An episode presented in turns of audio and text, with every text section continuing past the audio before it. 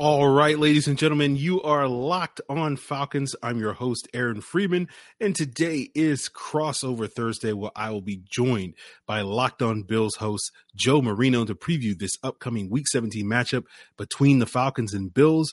And before we get into the preview of this Week 17 matchup, we're going to talk about the host of names that are now being put on the Falcons reserve COVID list and how that may impact this weekend's matchup. You are Locked On Falcons, your daily Atlanta Falcons podcast. Part of the Locked On Podcast Network, your team every day.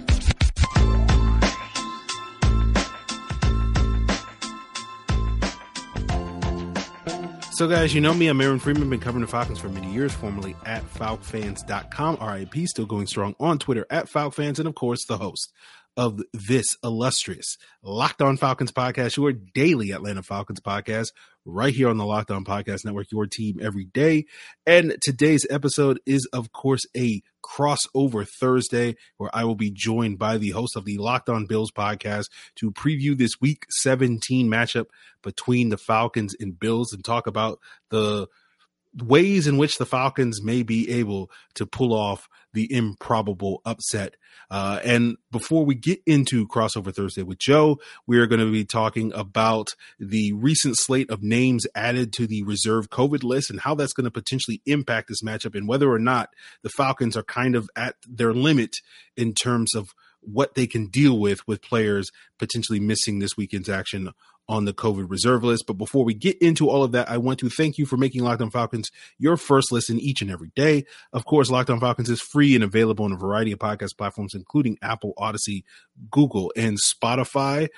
And uh, you can also find Locked On Falcons free and available on YouTube as well. So make sure you go to the Locked On Falcons YouTube channel and make sure you hit that thumbs up. Make sure you hit that subscribe button and leave a comment. Uh, tell me what I'm doing right. Tell me what I'm doing wrong. I'm sure plenty of you will tell me what I'm doing wrong uh, on the Locked On Falcons uh, YouTube comment thread. But uh, let's jump into sort of the news of the day with the Falcons adding four players uh, to the reserve COVID list, bringing their total of uh, to 12 guys. The four players that went on the reserve list on Wednesday were Jaylinn Hawkins, Hayden Hurst, uh, Jonathan Bullard, and Willie Beavers on the practice squad. He, those four guys joined Richie Grant, Marlon Davidson, Tyler Davison, uh, Brandon Copeland, James Vaughters, Tajae Sharpe, Dorian Etheridge, and Felipe Franks.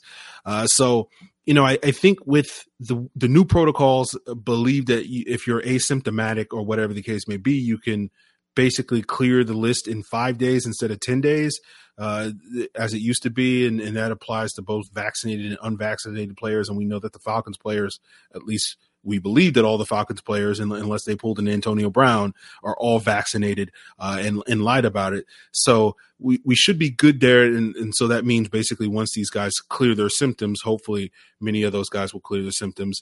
Uh, they'll be ready to go, but that probably puts them in jeopardy to play on Sunday.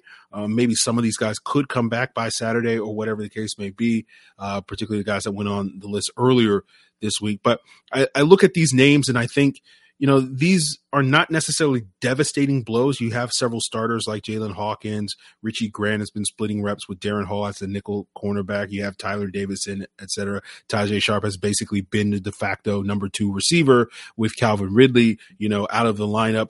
But I think for the most part, most of these moves, the Falcons have options to replace these guys. You know, Jaylinn Hawkins could potentially be replaced at safety position by Shawn Williams. As I mentioned, Richie Grant uh, has been splitting reps with Darren Hall at the nickel cornerback spot, and you still have Avery Williams as an option there. So you should be okay, at least in terms of bodies. Again, we can have a conversation about whether or not the, the guys are replacing these guys are as good as the guys they're potentially replacing. But I think overall, the picture is you're not going to have to completely revamp what you're going to do this Sunday against Buffalo. Hayden Hurst has been primarily utilized as a blocking tight end, although he did make a couple of nice catches this past week against Detroit. But so you're not necessarily looking at his traditional role each and every Sunday as drastically different than what Lee Smith or Parker Hesse, if he gets elevated to, from the practice squad, uh, does. Ta'Quon Graham has stepped in nicely for Marlon Davidson the last week or so. Tyler Davison has been, by and large, you know, every other week is being replaced by either Anthony Rush or Mike Pennel already.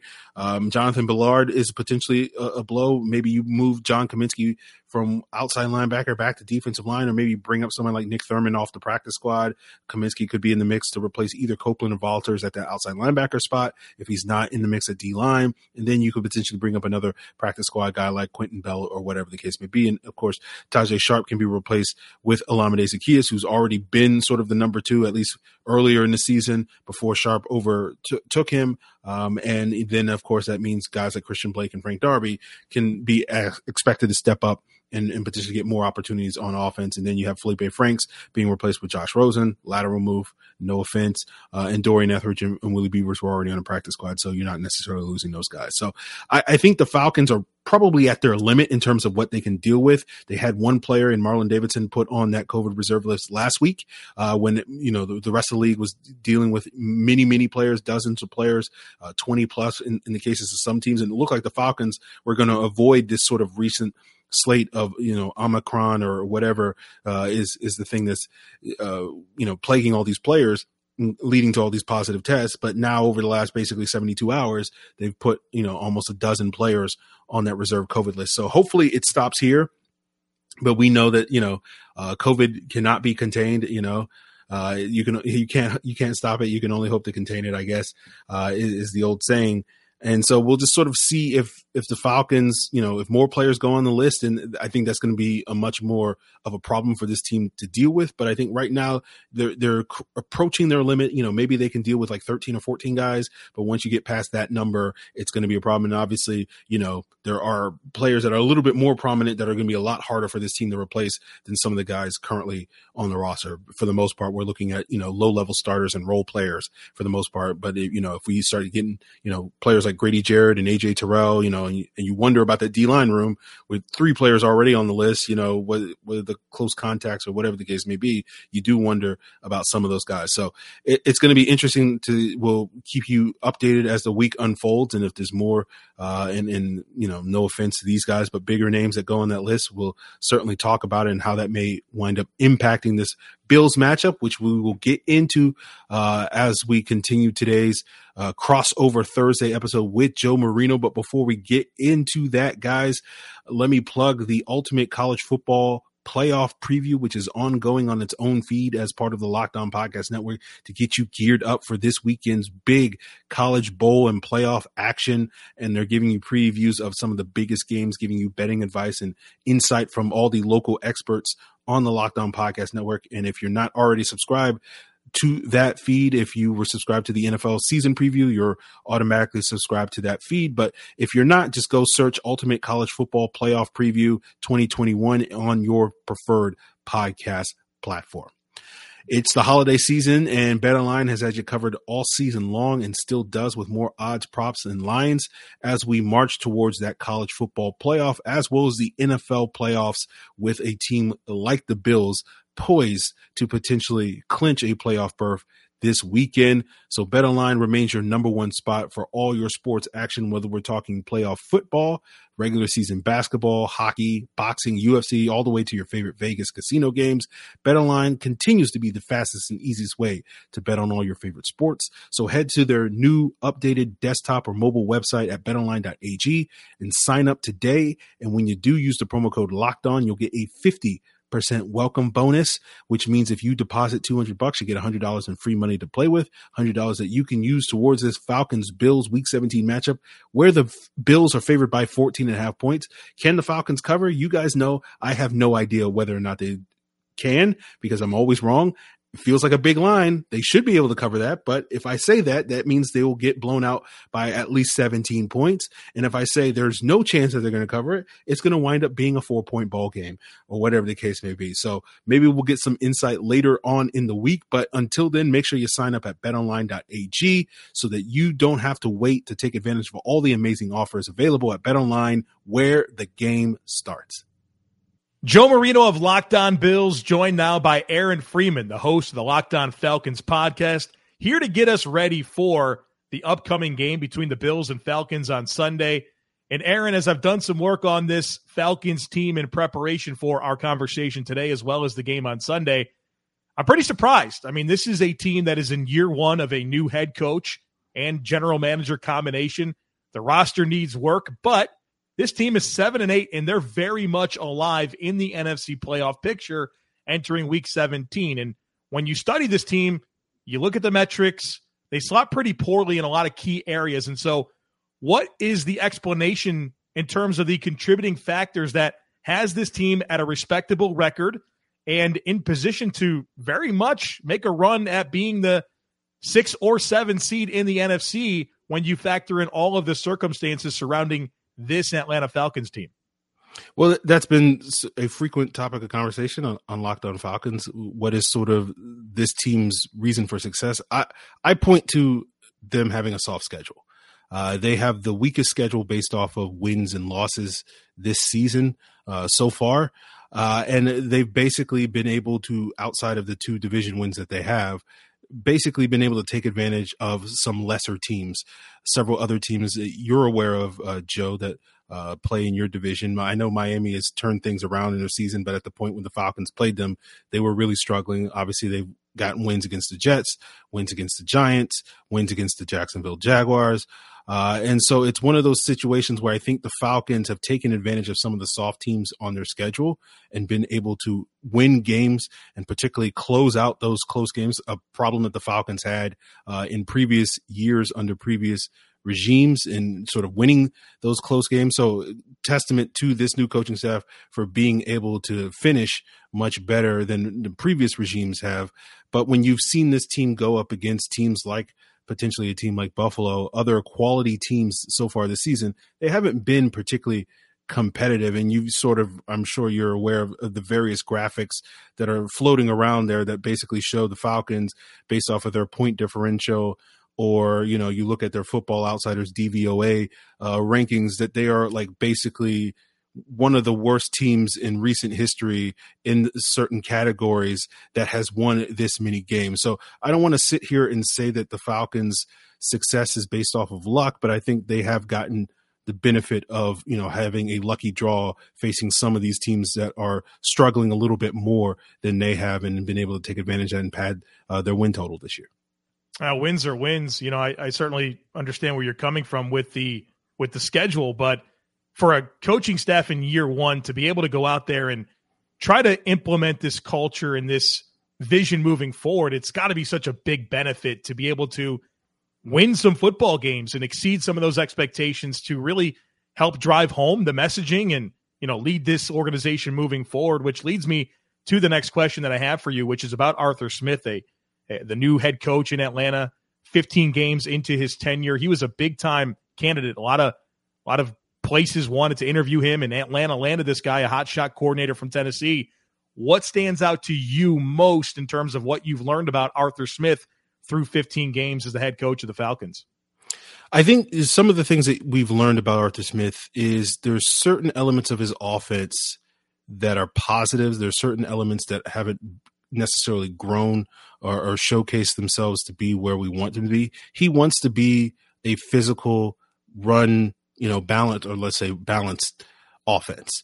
And unfortunately, the Falcons have not not been able to really achieve that. They've been much better running the football over the last month than they were earlier in the season. So you're starting to see this offense look a little bit more like the style of offense that I think Arthur Smith wants to achieve. You've seen some success with some players like Cordarrelle Patterson having a, a, breakout year, Kyle Pitts obviously having a historic season, uh, rookie season for a tight end, and you're also seeing players like Russell Gage really uh, come on strong over the last four to six weeks since he's had to sort of step in to that number one receiver role in lieu of Calvin Ridley stepping away from the game to deal with his mental health issues. So there are positives when it comes to Arthur Smith and what we've seen from this offense, but you're you're still wanting a little bit more. Uh, Matt Ryan is not necessarily having a productive year. We've seen some flashes from him earlier in the season. Uh, you know, whether that's a coincidence that they happen to be games, uh, or at least most of those games happen to be games that Calvin Ridley uh, was playing in. You know, you wonder how much of a factor that is in, in losing Julio Jones, how much of a factor that is in terms of Matt Ryan taking a step back this year. You were hoping to see, you know, Matt Ryan have this kind of renaissance to his career after a couple of lackluster seasons under you know the, the final years of Dan Quinn, uh, similar to what Arthur Smith was able to do with Ryan Tannehill. You're not really getting that. So you kind of hope that next year, once he's a little bit more comfortable in the offense, and we've seen Matt Ryan with new offensive coordinators, whether that was Kyle Shanahan, Dirk Koetter, or, or Steve Sarkisian, kind of struggle in year one with a new offensive coordinator and then really put it on in year two. So that's kind of what you're hoping. You're hoping, you know, next year with Calvin Ridley coming back, hopefully, uh, and Kyle Pitts, you know, being even better in year two than he was in year one. Uh, in addition to if you can, you know, really solve this issue that the Falcons have in the trenches and, you know, building up that ground game, that a lot of the things that Arthur Smith wants to implement could start to come together for them in 2022, but we just haven't necessarily seen that consistently in 2021. Seems like a lot of the talk regarding Atlanta this week as the Bills prepare to take them on are two of these very unique talents that they have on offense. You mentioned both of them already. Cordarrelle Patterson, who's this do everything type player that's so dangerous with the ball in his hands, and then Kyle Pitts, who is just an alien, right? A very special talent. He's having a big year. He's probably going to top a thousand yards for the season on Sunday, which is an extremely rare feat for a rookie tight end. And so would love to hear more from you about how Atlanta weaponizes these players and, you know, what's making them so unique and, and so productive this year. Yeah, I mean, it's not necessarily super creative ways of, of finding ways to get them the ball. It's just, you know, get them the football and let them cook. You know, uh, speci- specifically with Cordero Patterson, a lot of his production, particularly in the passing game, is, you know, checkdowns, uh, a hitch route, a screen here. Just get him the football and let him do the things that we've seen him do many, many times over the years as a kick returner when he has the ball in his hand and make plays after the catch. You're also seeing him uh, be split out wide from time to time and, and, running some fade balls, some deep routes and whatnot. And he's made plays, uh, showing showcasing those wide receiver skills that made him one of the top picks in that what 2013 draft class way back in the day. Uh, so it, you know, for Patterson, a lot of it is just being able to utilize him not only as a running back but also in the slot and out wide uh, and getting him opportunities and getting him reps that he wasn't necessarily getting with other teams in previous stops. And with Kyle Pitts, as you say, you know, he's a unicorn. A lot of his snaps have come as a more as a wide receiver than a true inline tight end, with about 80% of his snaps coming from the slot or being split out wide uh, on passing downs. And so essentially, he's functioning as a six foot six 230 plus pound slot receiver. Uh, and, you know, with his skill set, and I know you're well aware of this, Joe, given your, you know, extensive knowledge of the draft with what you do with the draft network, et cetera, uh, and in the draft dudes podcast.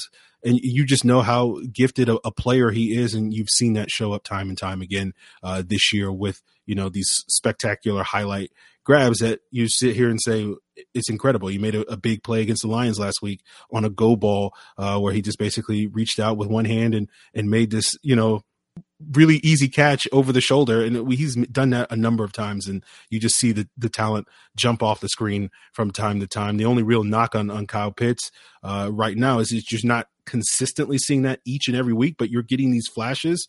And you know that comes with the territory of being a rookie tight end, you know this that you know that's a position that takes some time for guys to transition to the league. So it's not a surprise that Kyle Pitts can be a little bit up and down, and there can be maybe a stretch of a game where he's not necessarily impacting, you know, down in and down out or whatever the case may be. And that's one of the expectations that you're hoping in year two you'll start to see that more consistently. So the the, the flashes and the talent jump off the screen. Uh, just in the future, we hope to see that talent jump off the screen, you know, every single down, every single series, every single week. Aaron, I want to ask you about the defense, but before I get there, I, I want to get one more in about the offense because I was a little surprised learning that Matt Ryan is not working the ball down the field at all. I mean, only 7% of his attempts are 20 plus yards down the field, which is by far the lowest in the NFL. But when he does push the ball down the field, he's having a ton of success. The best passer rating in the NFL, 121.7 on passes that are aimed 20 plus yards down the field and the third highest completion percentage. So they're not doing it a lot, but it's certainly working when they are. I'm guessing you're going to tell me it's protection issues because I know that that's been a been an issue for Atlanta all year long, but certainly something that is part of Matt Ryan's toolbox. They're just not using it. Yeah, uh, you nailed it. It's it's mostly related to the protection, um, and the offensive line has been you know the, the kindest way of saying it is in, inconsistent uh, when it comes to holding up and that has led a lot more to the falcons you know working the short and intermediate portion of the field. But as you say, when Matt Ryan has been able to push the ball down the field, he has been very effective this year, in large part due to being able to target playmakers like Kyle Pitts and, and Cordarrelle Patterson, and you're still getting, you know, production from players like Olamide Zaccheaus and Russell Gage, who aren't guys that are, you know, traditionally known to be vertical threats, but they have made a number of plays down the field this year uh, for their quarterback. And so, you know, early in the season, Matt Ryan was kind of struggling pushing the ball down the field in part due to the protection issues and being a little bit off with his accuracy and underthrowing players. But, you know, basically since like week four or week five and on, He's been, you know, lights out. Anytime he does push the ball down the field, uh, you know, it's making plays. The Falcons picked up a player in Marvin Hall,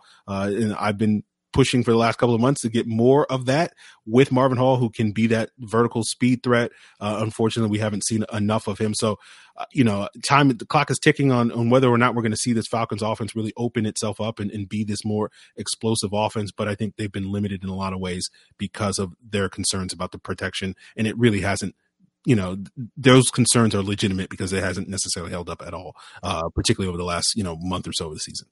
You mentioned Olamide Zaccheaus, one of my favorite players I, I, scouted out of Virginia. Not a big name or anything like that, but he was a joy to watch, and I'm glad to see him getting an opportunity down there in Atlanta. Let's do talk about the defense, and before I ask you about the struggles, let's do acknowledge AJ Terrell, who's having a phenomenal season, a breakout star in the NFL this year.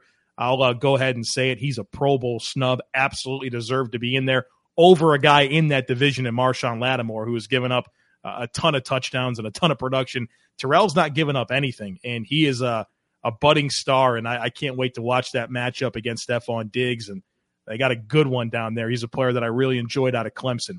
Now, the rest of the defense has really been a, a disappointment. And, and Dean Pees, we know he's been one of the top defensive coordinators – in the game for a long time. Some really great defenses with the Patriots, with Baltimore, of course, uh, at, with Tennessee, and now he's in Atlanta. And and this doesn't look like a Dean Pees defense in terms of where they typically rank with metrics.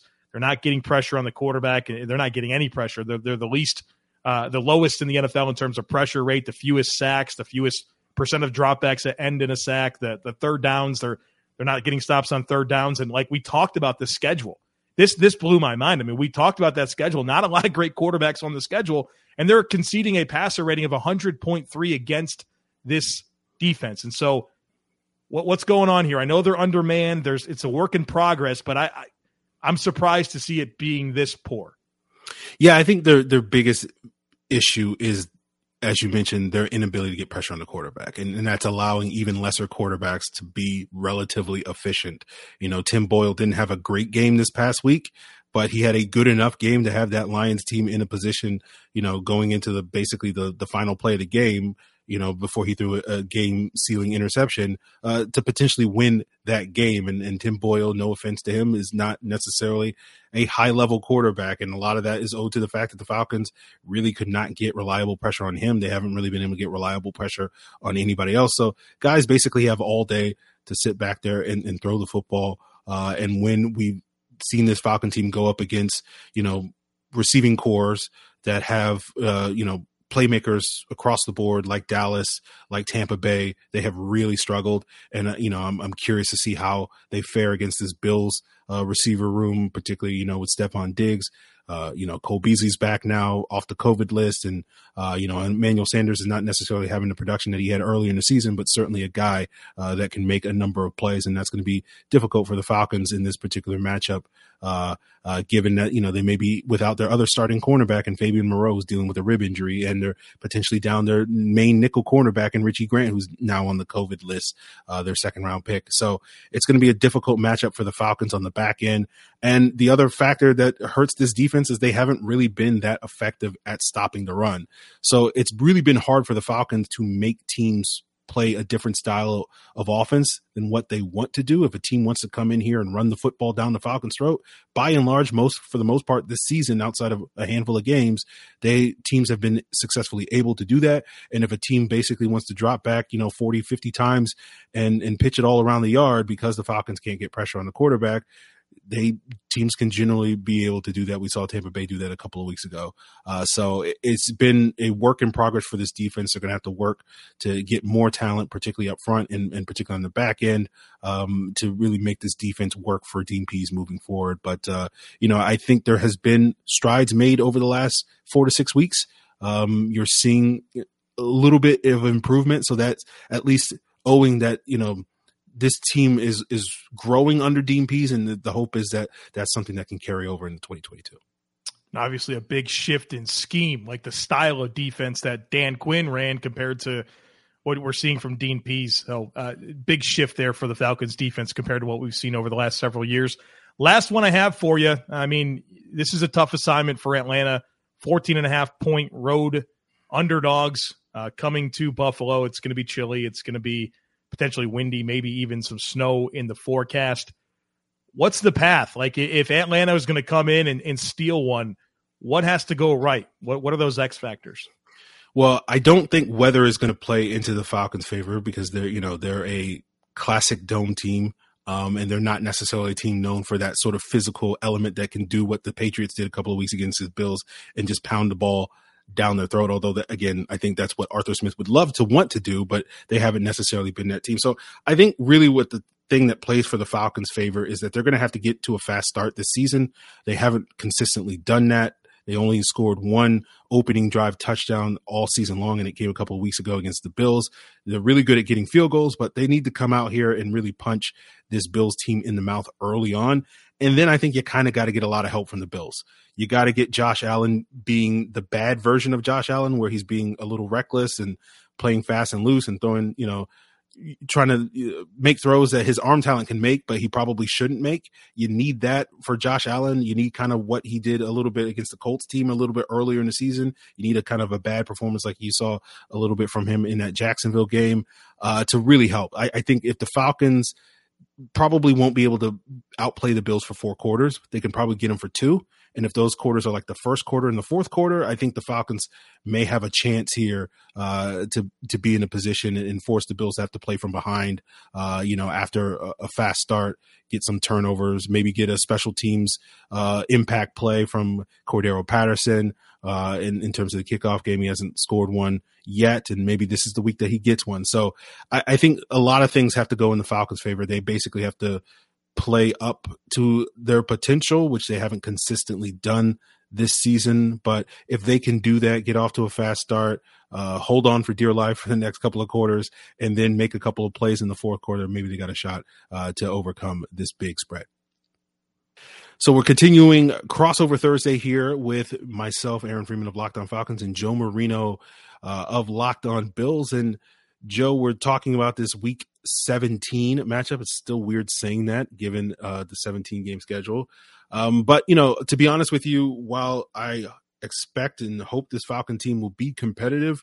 My interest in this Bills team is not necessarily in terms of where they're going to be this Sunday. It's going to be where they're potentially going to be in January and possibly in February. And it's reminiscent to the crossover I did with the Locked On Chiefs guys in the penultimate game last year, asking them questions about what they feel about this Bills team uh, moving forward, or that Chiefs team in terms of their Super Bowl capability. So, my first question to you, Joe, is you know, I, I, I understand that this is a win in the Bills clinch a playoff berth. Is that correct?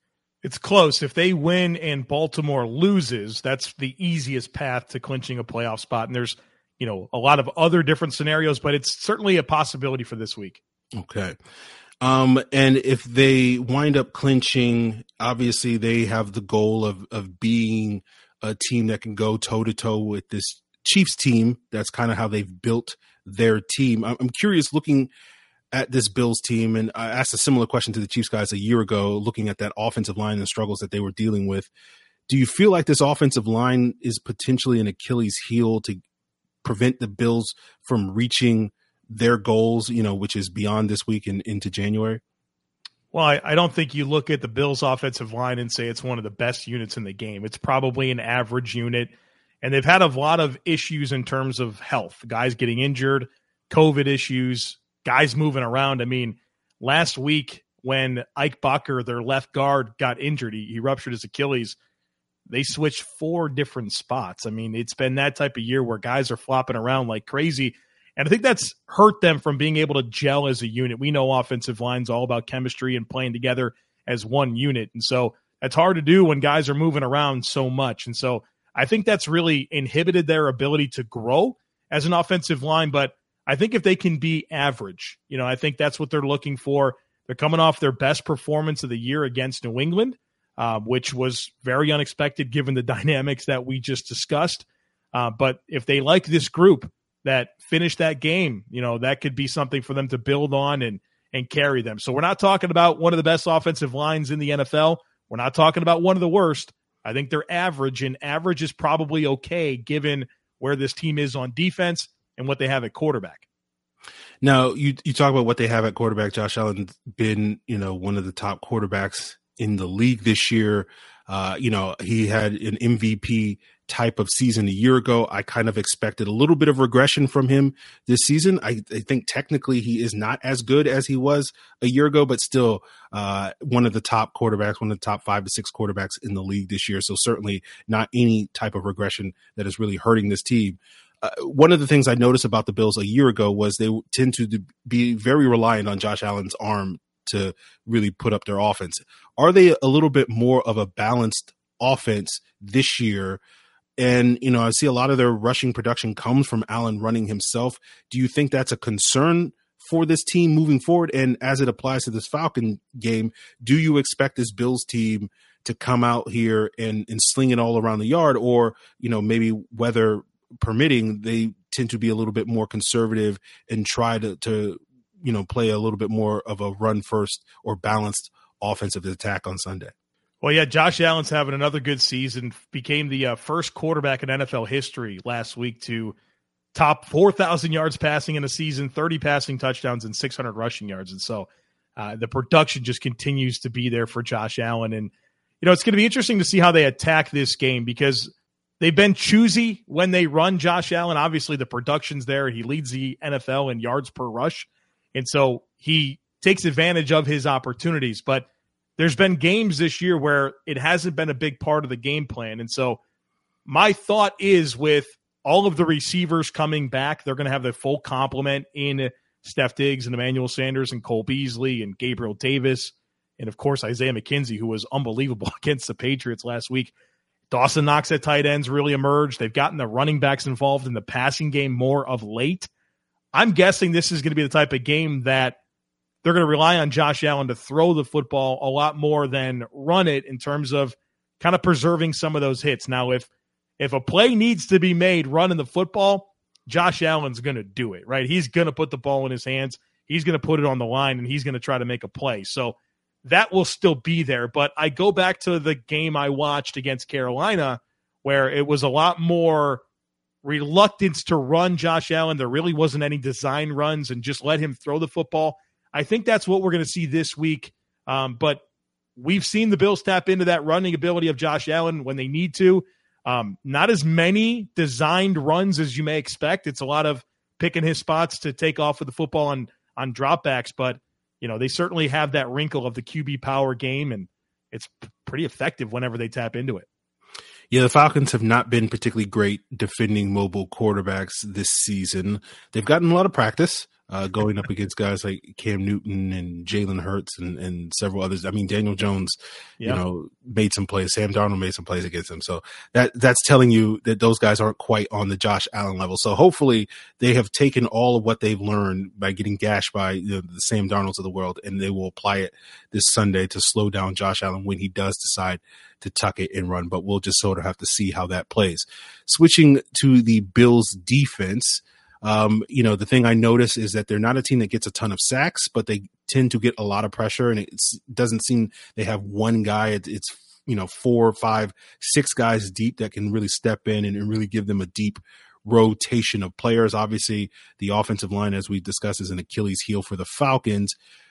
Looking at this Bills defense, do you feel like this pass rush is going to be the unit that it not only needs, you know, obviously on Sunday to take advantage of a weak Falcons offensive line. But when they get into January, is this going to be a defense that can be spearheaded by a, a top notch pass rush? The pass rush in Buffalo is so interesting because you mentioned they're really good at getting pressure, the number one pressure rate in the NFL in terms of passing attempts that they face and getting pressure on the quarterback, but they don't necessarily get a lot of sacks. They're pretty middle of the pack when it comes to sacks. And so it's this really unique scheme that they run. They rotate a ton of defensive linemen, like you mentioned. They'll play nine, ten guys, uh, you know, 20 plus percent of the snaps, and, and they always have fresh bodies in there. And you know, it's really a scheme thing. It's what the defense is designed to do. We love sacks, they matter a ton, but pressure matters a lot as well. I mean, it really affects quarterback play. You can get pressure and it leads to incompletions. That's a good play. Pressure that leads to a turnover. The Bills are very good at that. And so it's interesting because the pressure that they get doesn't always lead to a sack, but it does lead to a lot of incompletions. It does lead to uh, turnovers. And those are two things that are, are real strengths of this Bills defense. And so it, it's a unique situation because you normally measure the effectiveness of a pass rush by how many sacks they get. And I think the Bills' numbers tell a completely different story. Now, when you talk about how it's going to impact the team moving forward, I think that the Bills would love to have a true difference maker, a guy that, all right, it's a long and late down. You got to have it. You know, a Myles Garrett, a Bosa, uh, somebody that can just absolutely take over a football game. They don't have that guy. Uh, maybe Ed Oliver can be that. Maybe Greg Rousseau, some of these other defensive ends they've drafted recently with day two picks, like maybe, but they don't have that player right now. And so they kind of have to settle for the pressure and what the results of that are, but they're certainly missing that true game wrecker as part of that very deep and, and talented defensive line rotation, but missing that elite superstar take over a game, change the way you have to play them type of guy when I ask you about this Bills defense, is there a weakness that you're sitting here going yourself as you're more familiar with this Bills team that you're a little worried about in this Falcons matchup that maybe the Falcons can exploit? Uh, you know, how do they deal against a, a player like Kyle Pitts? Is there, you know, something that is a weakness in this Bills defense that the Falcons can exploit? It's funny you mentioned Kyle Pitts. If we call him a tight end, uh, is he a, is he a slot? It's such an interesting conversation because the Bills are the second number two in the NFL in terms of fewest receptions allowed to tight ends this year. But if we are we calling Kyle Pitts a tight end, you know, I mean, I think I think that's kind of where that gets complicated because he's such a mismatch. And I mean, there's no easy answer on how they're going to defend him. I, I don't care who you have. I mean, Jeremy Chinn might be the guy in the NFL that has the best chance of lining up against him, and he plays for Carolina. So um, I'll be interested in seeing how the Bills match up with him. It'll be a lot of Matt Milano I'm sure they'll want to bracket him with their really good safeties, Jordan Poyer, and Micah Hyde. Um, Taron Johnson, their slot corner, is probably going to get a lot of reps against him. So it'll be an all of the above type thing. We've seen them when they went up against DK Metcalf a few years ago, and um, they they used Siran Neal, who's this big nickel type defender, special teamer, they just had him jam him on the line of scrimmage and then play another player over top of him. They've gotten creative when they've had to go up against these unicorns. So I'll be interested in see how they how they handle him. But as far as a weakness with the Bills defense, it's definitely the run defense. They give up yards on the ground. They've had some games this year where um, against the Colts, you, you go back to the Patriots game. There's been a few games this year where the run defense has really let them down, and the Bills have a tendency to not necessarily get blown off the ball. It's just they overrun plays a lot of times. And when you talk about a dynamic talent like Cordarrelle Patterson and what he can do with cutback opportunities and how this guy sees the field, yeah, I mean that's something that that should definitely make the Bills defense nervous and something that they'll have to account for. And so sometimes that defense will split. They're they're they're known to give up some explosive runs. And so if I'm Atlanta, I'm going to really tap into that and stress how they're going to choose to defend Kyle Pitts and see if you can work those two things together. You got a good veteran quarterback and Matt Ryan that, you know, for all the pressure he's faced this year, he's handling it pretty well. You know, just based on what he is as a quarterback, not a very mobile guy, but, you know, not a guy that his pressure rates and you look at those split splits compared to when he's pressured versus when he's kept clean. I mean, he holds his own. And so you kind of tap into that. Just don't beat yourself. Stay committed to the run game tap into those unicorns and Patterson and and and Pitts and and see if you can stress a really good Bills defense. But um, if there's something that the Bills struggle with, it is giving up those explosive plays on the ground. Yeah, I think that's going to be potentially a formula for the Falcons, given the concerns that they have with their ability to protect Matt Ryan. And so, if they can run the football effectively, that's going to be a way that they can sort of mitigate that uh, moving forward. So, it's going to be an interesting matchup. Uh, you know, I I don't have a, a ton of confidence given where the Falcons have been against some of these better teams. But you know, as as you know, Joe, any given Sunday, this could be the week where it all comes together for the Falcons, uh, and they really come out here and, and surprise me at least. Uh, you know, maybe not necessarily you, uh, and and play at a really high level, and we'll see what happens on Sunday in this Week 16 matchup between the Falcons and Bills. That's going to do it for us here on Crossover Thursday. And as we always do, have recommendations for your second listen because we love it when you make uh, Locked On Bills and Locked On Falcons your first listen. And of course, one of those recommendations is the Locked On Bets podcast to get you guys geared up if you feel a certain type of way about this 14 and a half point spread. Handicapping expert Lee Sterling on the Locked On Bets podcast may have some advice for you for this Bills matchup, as well as mini matchups in the bowl season, as well as the upcoming Sunday game. So check out the Locked On Bets podcast, free and available on the same platforms that you find Locked On Bills and Locked On Falcons. So guys, that's going to do it for us here on today's crossover Thursday. Tomorrow we will do a Q&A leftover mailbag episode uh, where there are a couple of questions that you, I think there's one or two that are from like two weeks ago that I didn't get the chance to answer, but still remain somewhat topical this week that I'll be able to get. Uh, I think one is about Kyle Pitts and why he hasn't gotten going, and obviously he's coming off a big game against the Lions, and so it becomes a little bit topical. So we'll get into that on tomorrow's episode. We'll give you any updates that we may need to have to have in terms of the Falcons COVID reserve list or any other things. We'll be monitoring Fabian Moreau status because that's going to be probably the biggest potential blow this week uh, beyond these COVID um, players. Um, if he's missing the lineup, and that may mean that Kendall Sheffield will finally get his first action on defense this season, uh, which we have not seen him. He's been primarily or solely, exclusively a special teams guy. So we'll see how that unfolds, and that can be all topics that we can get to on tomorrow's episode. I've already given you recommendations for locked on bets. Make sure you check out the ultimate college football playoff preview. And of course, don't wait to check out locked on Bulldogs, locked on Hawks, locked on Braves. They got you covered on all the various things going on in Atlanta sports.